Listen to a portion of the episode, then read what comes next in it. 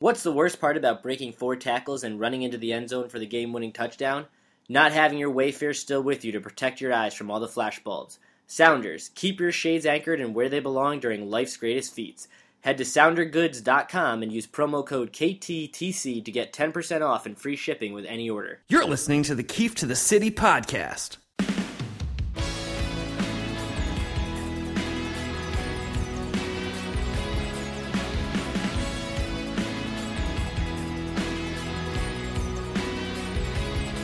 Here's Neil Keefe.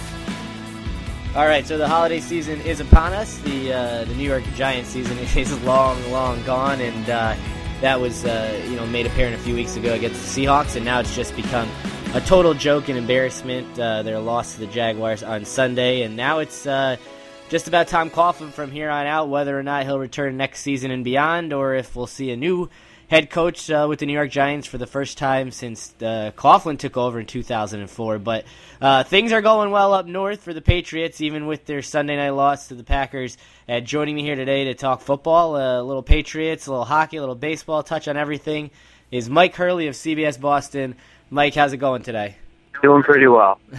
Doing better than the Giants. That, that's for sure. And you know, it's funny because all these years we talk, uh, you know, throughout the weeks during football season, and you know, you always joke to me about who who would ra- who would watch the Giants. It's terrible football. It's this and that. And for the most part, it is. And outside of their two runs in in 2007, 2011, um, it's been a pretty mediocre, you know, last 10, 11 years for the Giants. Sure, they have their two Super Bowls, but outside of that, they've got a lot of second half collapses.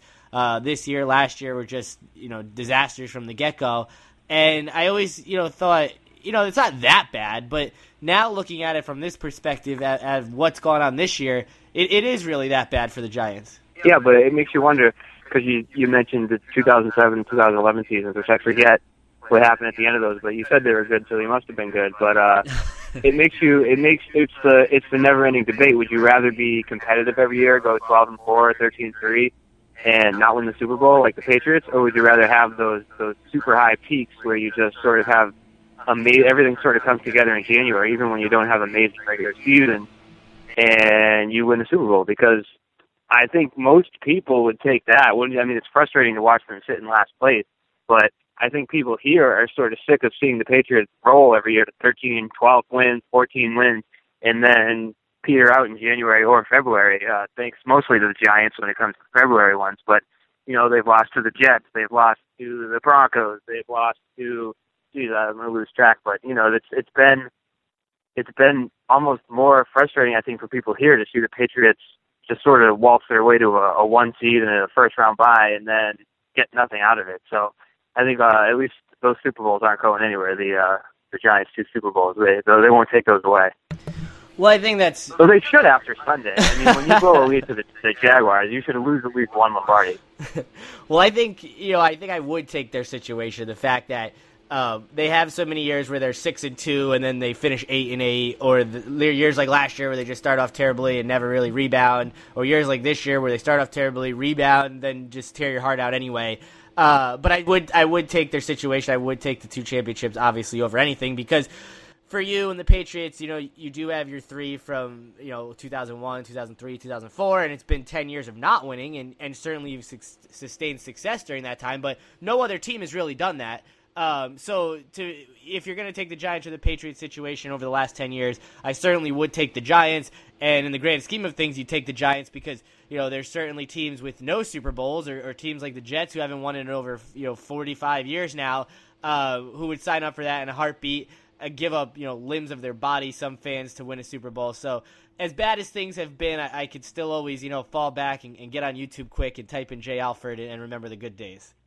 Yeah, and I mean it's sort of counteracting my own point, but the the the, choice of choosing the Giants is obviously only counterintuitive, you know, looking in hindsight, because you wouldn't going into the the playoffs in 07, I don't think you would have, you know, if you were to pick a team that you that you'd rather be, I think you'd pick the Patriots. It just sort of things didn't work out that way. But you know, when the Patriots won those Super Bowls, for example, I mean, I've I've gone through the the laundry list of things that that bounced their way from Drew Bennett dropping an easy pass in the Titans game to to all sorts of calls. I mean, obviously the tuck rule changed everything. Vinatieri hitting two impossible kicks. All these things that happened for them have sort of happened.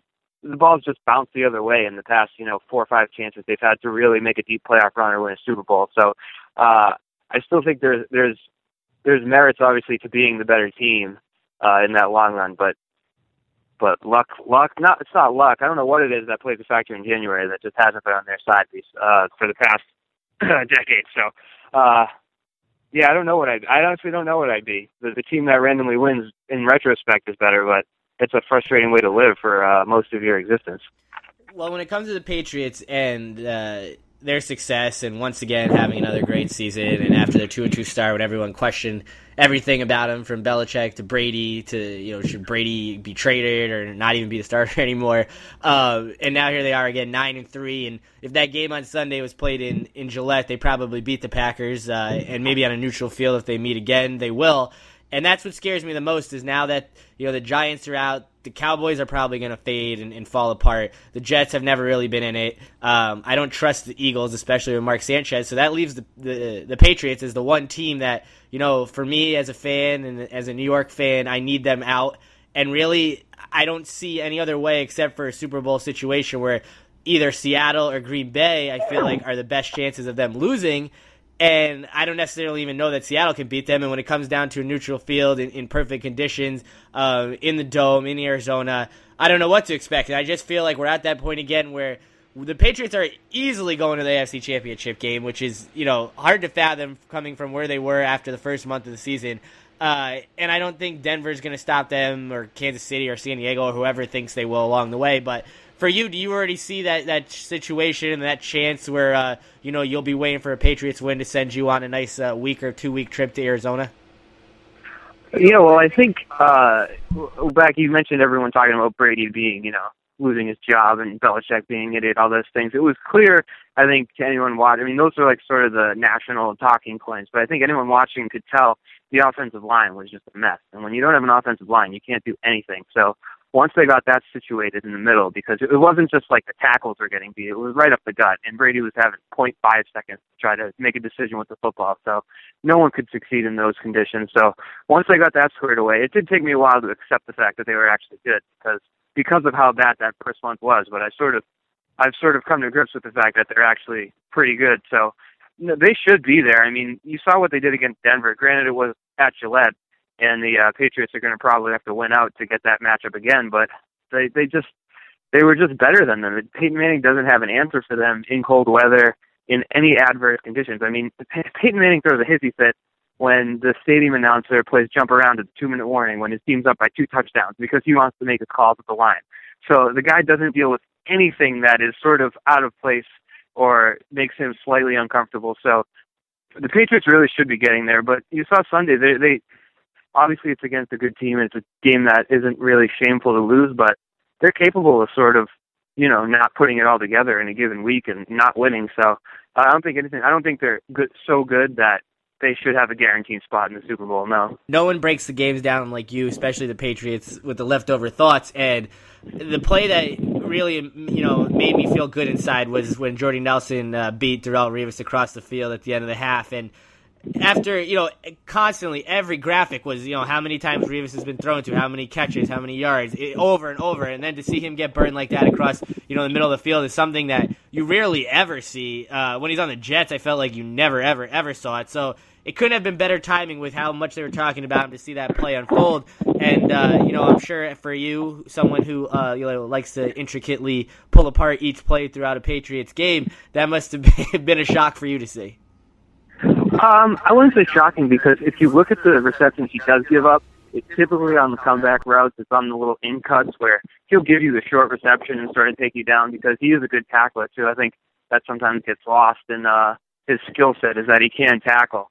But uh, so so to see a reception like that, a little 12 yard in cut wasn't surprising. But obviously he just was he just got burned after that. It was really a great pass by Rodgers to hit Nelson in stride at full speed, so he was able to just take off because I think McCourty sort of adjusted to it, thinking that Nelson was going to have to slow himself down a little bit to make that catch, but he caught it and was just at full speed and never never even lost a step. So uh, I think that was as much Rodgers as anything. I think uh, the Packers called the timeout just before that play, So I have a feeling that Nelson sort of went to Rodgers and said, "Listen, I can I can get Revis on the in cut. Let's run that." Something like that because it seemed like they knew and they had a plan and and they executed it perfectly. And when you go against Rodgers, it's going to happen sometimes. So uh, sort of like best of the best so against the best of the best. So you get beat sometimes by Aaron Rodgers. I think you take that matchup though, because uh, Nelson, outside from that play, didn't really do much at all. So obviously it was the play of the game, but uh, you just have to accept that Rodgers is going to beat you once in a while. I know a lot of people uh, were tweeting or, or, talking about the Gostkowski missed field goal and you know game over right after that, and, and I feel like the game was probably going to be over anyway because it didn't feel like the Patriots were going to be able to prevent the Packers from getting that first down. But to see him miss that kick in that spot. Uh, obviously more on the line than just the score because of the spread. And, and for a guy who never, ever, yeah. ever misses, um, it, just a very weird time for him to, to decide to, you know, miss by uh, like another actual field goal on the ground, like probably missed by like 20 yards to the right. Yeah, I mean, it was last week against the Lions when he lined up for a kick in the fourth quarter, and they put the graphic on the screen that he hadn't missed a fourth quarter kick since uh, September 2012, which was a, a potential game winner against Arizona that he shanked and the uh, Patriots lost that game and fell to one and one, and then they actually lost the next week and were one and two, and there was panic in the streets again. Uh, but yeah, that that was just a terrible kick, and I haven't even rewatched it because it was so bad. But obviously, Rob Ninkovich was was put in there in emergency long snapping duties. I heard some people complaining that the, the snap wasn't perfect, but I mean, it was good enough to not kick the ball, almost missing the the net behind the the, the uh, end zone. So that was rare. I don't know. You can chalk it up to just a rare occurrence. You could say maybe he wasn't used to kicking on cold grass. The Patriots practice on uh, grass outside, but it's in a lot better condition, I think, than than game used turf. So I don't know. Maybe maybe that played a factor, or maybe maybe he had a little. I don't know. Maybe his brain flipped upside down on him. But that, that was obviously a bad time. Like you said, the spread that that probably affected a whole lot of people because the Patriots were getting three points, and that would have at least closed that gap. But yeah, that that sort of took the wind out of their sails too. It made it a lot. It put a lot more pressure on the defense, even though the the situation would have been the same that they needed to stop. They just you know, it's kind of tough to take the field after a missed field goal like that. Well, you felt like the Patriots aren't, you know, the guaranteed lock to get to the Super Bowl, and, and getting that home field advantage now. Um, they did have this sort of two game uh, lead over the Broncos with the one game in the standings, and then the one game being the head to head. And now that the head to head is really their only um, advantage over them, and they finish with at San Diego, Miami at the Jets, and then Buffalo. It's not the easiest of four game stretches to finish the season, and when it comes to the Patriots, I feel like whoever does get that home field advantage is going to be the team that ends up representing the AFC in Arizona. Yeah, probably. I mean, I've seen the Patriots lose at home. Uh, they lost to the Giants a couple years ago, the year that the Super Bowl they they uh, had the rematch, but uh, it's it's not an easy place for opponents to come and play, and I don't really understand why. It's not a particularly loud building. It's not uh, there's not it's windy, but it's not like it's you know the old Meadowlands. So I don't really understand why they're so good at home, other than uh, the coach and quarterback combination. But uh, yeah, if they do get the the one seed, they they should be able to get through it because I don't see Peyton Manning coming in here and doing it. Obviously, the Chiefs demolished the Patriots this year, but if you've watched the Chiefs for the past few weeks, I don't think their team anyone would be worried about. So uh, it's it's it's a weird it's kind of a weird thing. It's so cyclical where the power's been in the AFC. Where in the first month you were you could legitimately be scared of the Chiefs, and now they're kind of a laughing stock after losing the Raiders and whatever the hell they did on Sunday night was just brutal. So uh, it's it's it's coming in waves. The, the Broncos took over after that, then the Patriots took over, and now you know whoever's the best team in December is always going to ro- roll in to the playoffs feeling the best. And the Patriots under Belichick in December are something like I don't even they have like a 8 880 winning percentage or something like that. So the odds are in their favor. I'll I'll give them that. Well, when it comes to Tom Brady, and uh, you know, obviously you're his biggest fan in the world, and to see all these you know clips, the vines, everything on the internet about him freaking out in Green Bay, it seemed like you know maybe I was just watching the same video over and over, but it seemed like he was doing it a lot. You don't, I, I guess you do see a lot of emotions out of Tom Brady at kind of random points. I feel like you always see it in the playoffs because it's the playoffs. Um, I feel like you do see it at the beginning of the year, maybe because it's the beginning of the year, but he was extra emotional on Sunday in Green Bay. Yeah, and I think to a certain point, he's he knows that he's 37 and he only has a few more a few more years left, and and he used this as sort of a measuring stick for his team if they could actually be a championship caliber team.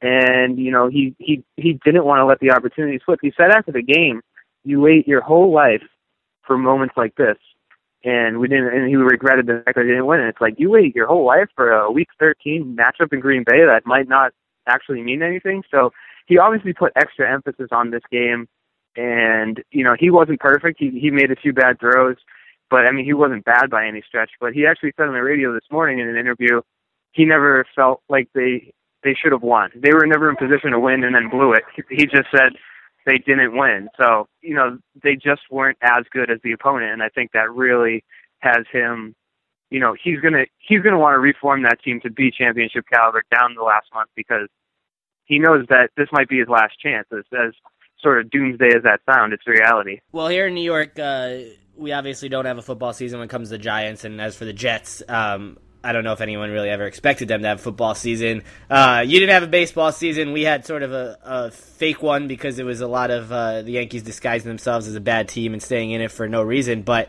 now with the offseason underway, it looks like you're going to have a better season at least next year than you did this year.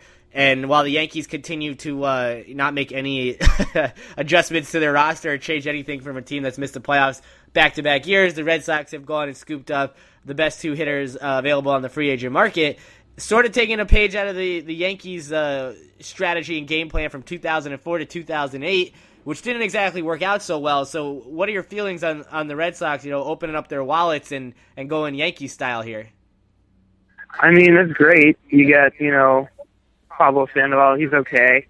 Uh, I I'm not sure he's great.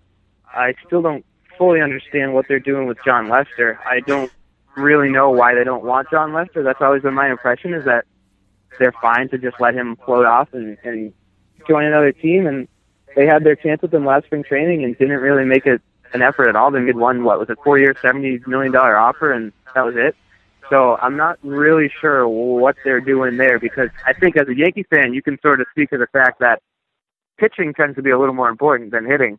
And right now the Red Sox rotation is almost non-existent. So I'm not saying Jon Lester is, you know, a Hall of Famer by any means, but he's a guy who makes 32 starts every year and pitches pretty well. So uh, until they do something to their rotation at all, I, I really don't think there's going to be too much of a change for the Red Sox next year. Well, to even go to that point about you know them opening up wallets and, and worrying about the uh, the the lineup rather than the rotation and how very Yankees esque it was from you know 04 to 08.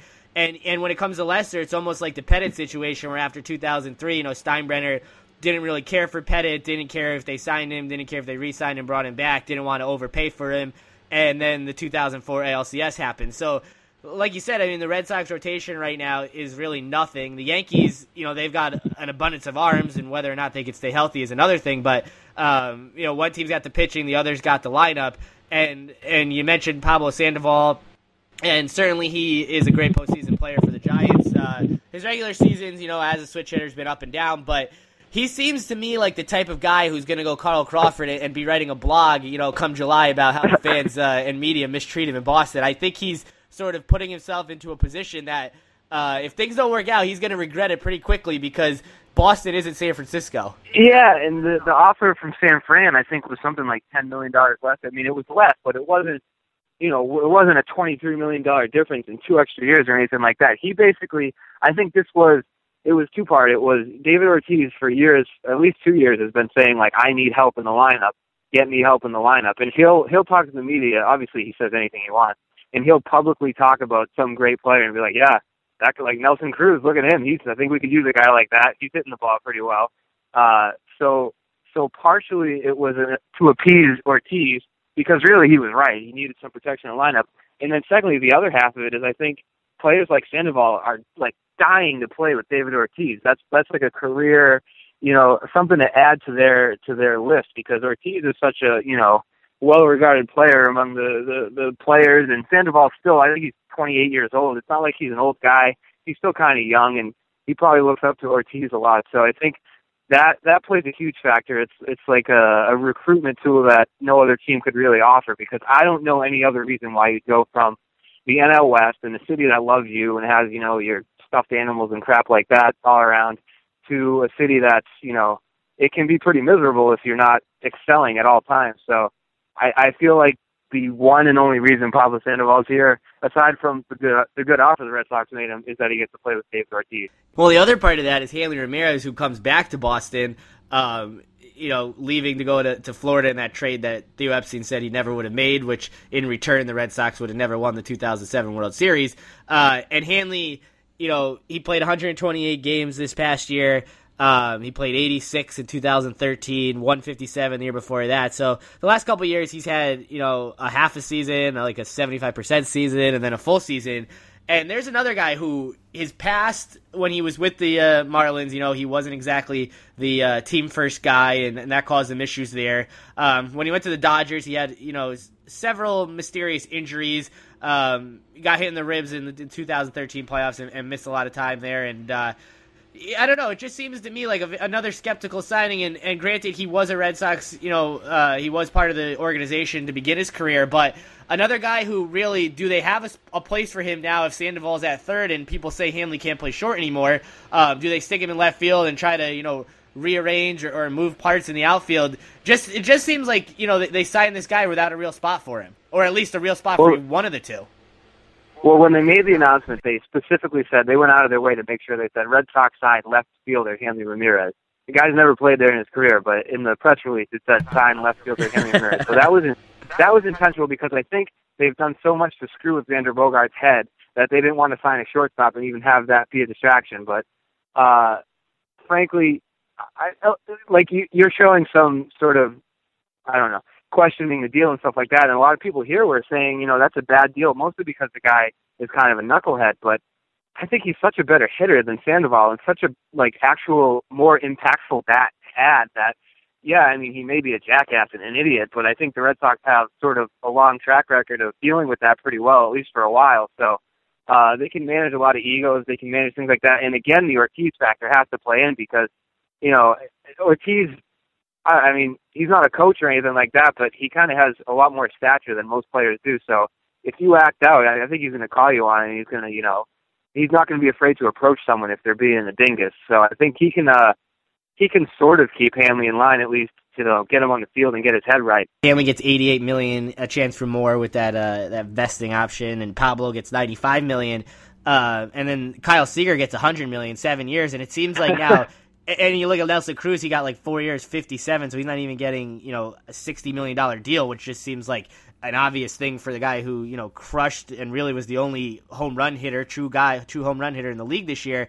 Um, it's sort of a letdown for Nelson Cruz because in this day and age, if you don't get a hundred million dollar deal, it, it, you must feel like a loser because everyone gets one now. It, we used to have to, you know, do something or be something or be a household, you know, name or, someone that is the face of a sport, and now everyone gets one. Whether it's uh, you know Pablo almost touching that, Kyle Seager getting that, or, or even in the NFL, you know, guys like Andy Dalton and Jay Cutler who have them. Yeah, I had to look up Kyle Seager when he got that deal. I was I was kind of confused as to what was going on and and it's really a new age in baseball because uh, when the American League Cy Young Award winner was announced, I didn't know who it was, and I watched a lot of baseball, and I've watched that guy pitch multiple times. Turns out, and right now, not sitting in front of my computer, not have I forget his name. So it's a it's a weird time uh, in the baseball era. It's not exactly like the the Manny Ramirez and Vlad Guerrero's and and whoever else is the big names. The biggest name is what Mike Trout, and he's he's still on a deal that pays him like pennies compared to what some of the the other players make. So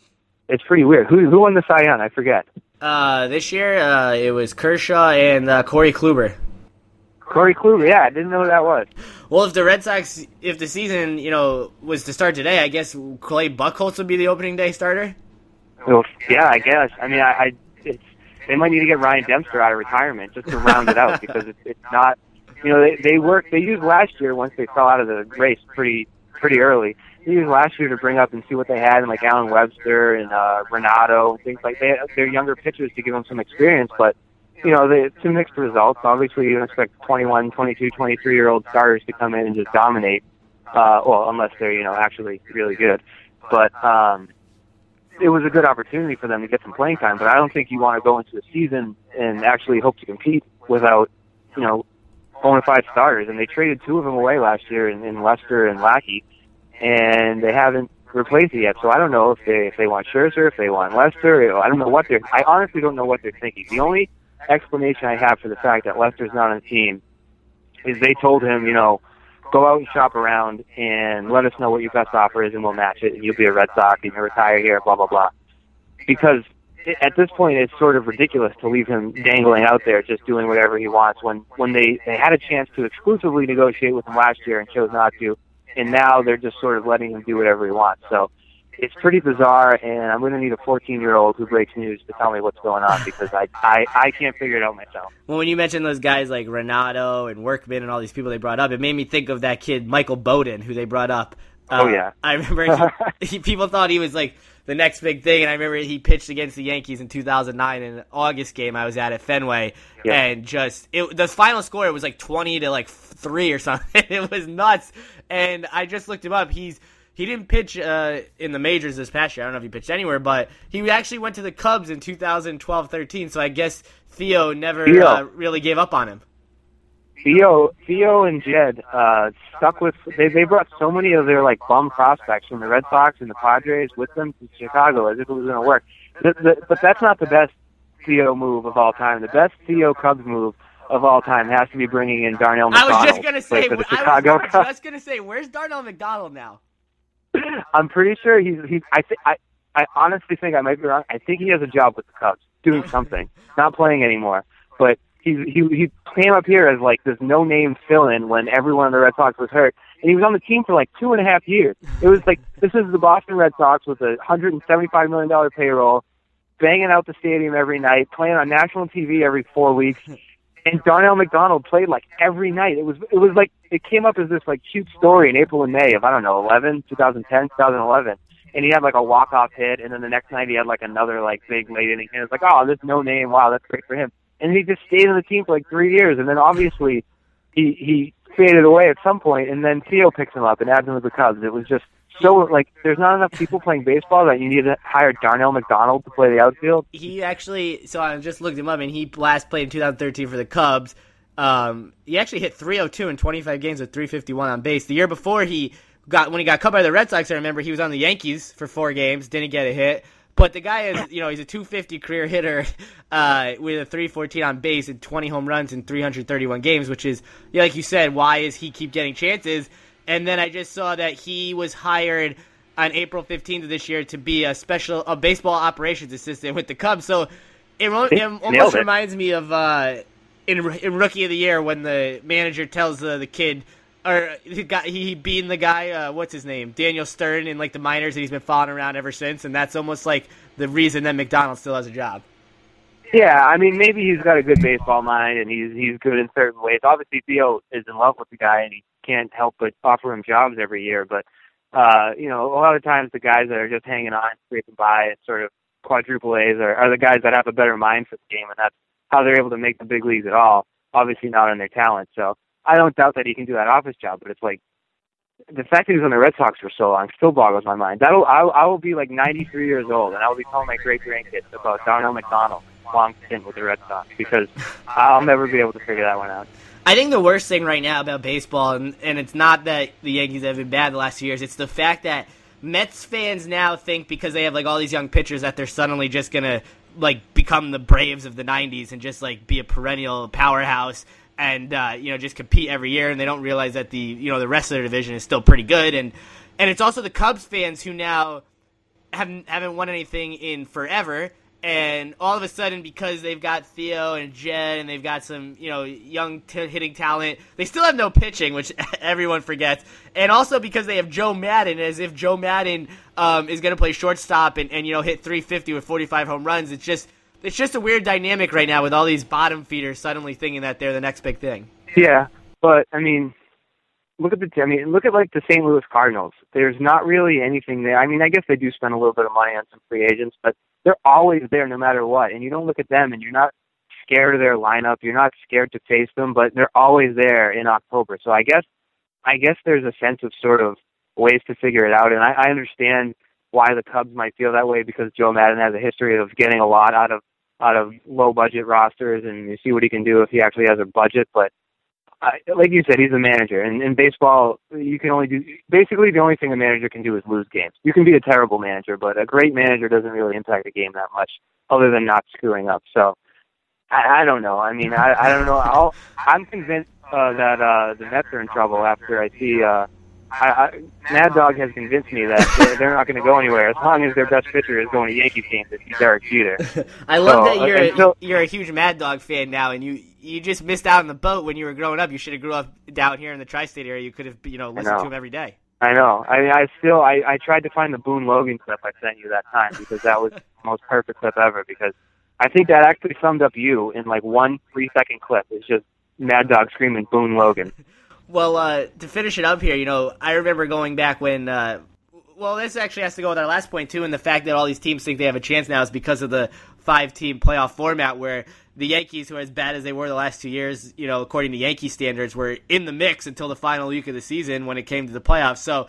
I think a lot of these teams now do have the hope because if you're just bad, you don't you don't even have to be really bad. If you're just a bad team, you could still hang around until September, and as long as you're floating around the 85 win mark, you'll have a shot there at the end of the season. And I remember when this first started, and you mentioned how you know you like baseball the way it is, and you like how you know the Yankees and the Red Sox are the best, and we'll always have the Royals, and who really wants the Royals to be good? And there they are making the hmm. World Series. And uh, you know, it just shows how much things have changed and how Major League Baseball is sort of becoming, you know, what the NFL has become uh, where anybody can beat anybody, and there is no uh, consistent contender at least uh, at least for the last few years, except for maybe the Cardinals. But and and along those lines with the World Series, uh, Jake Peavy, who who did everything he could to lose it for the Red Sox last year, gets to win it again, and he really is just like he's become Josh what Josh Beckett was to me for so long, and he's that guy now because he's just terrible and he keeps winning and he's detrimental to his team's success. And there he is, you know, spraying champagne over everyone, acting as if he uh, was throwing complete game shutouts. Yeah, I mean, I think as as much as he wasn't great with the Red Sox, he actually did some positive things, even in the playoffs down the stretch and, and into the playoffs. That this year with San Francisco was brutal. I mean, he made a couple good starts, I think, in the regular season when they didn't score runs for him, but God, the, the World Series star was just atrocious. It was I, I thought he lost the whole thing for him. They they almost had to move Madison Bumgarner up to Game Six just because uh, Peavy was so bad, and it's just uh, to see him celebrating and like buying the trolley car. It's like he's That was disgusting. Did he buy a trolley car it's this just- year? Yeah, because last year he bought a, a duck No, I saw. I remember He he brought- bought the duck boat, and I was like, dude, you're you're going four and a third innings, giving up four runs, and you're buying the Yeah. duck boat. Yeah, I think you know Madison Bumgarner should drive his free Ford truck or whatever truck it was, and with all the technology and stuff, and just put it right next to the trolley car and just light it on fire and have a big old explosion. Because to celebrate like that, it was sort. You have to sort of be embarrassed as a professional athlete who's proud. And Peavy was. on I mean, it's easy to forget, but he was the man. Like in 07, 06, he was one of the best pitchers in the league. And to to be that bad and on that stage and just get taken. What did he last two and a third innings in the in the in the World Series start when he had a chance to win it?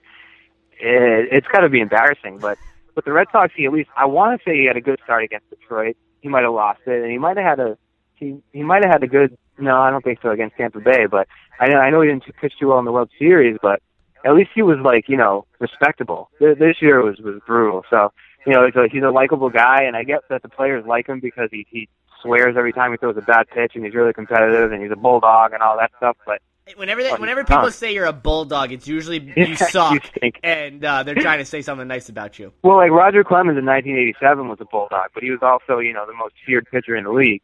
Uh, being a bulldog when you can't get anybody out is kind of embarrassing, but you know, good for him. He's got his he's got his his duck boat and his trolley. I don't know what the hell you do with a trolley car, but it must Yeah. be nice to be rich. Well, back uh, last year for the Red Sox against the Rays, he did have a good start. He went five and two thirds, one run, um, which was his best. Then against the Tigers, he went three innings, gave up seven runs.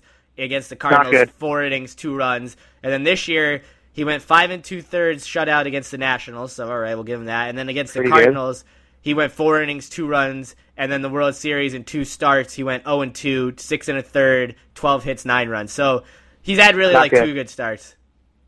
Yeah, yeah, no, I thought Bulldog he though. He's a, that guy's a, he's a competitor. He's a He'll out there grinding one out for you.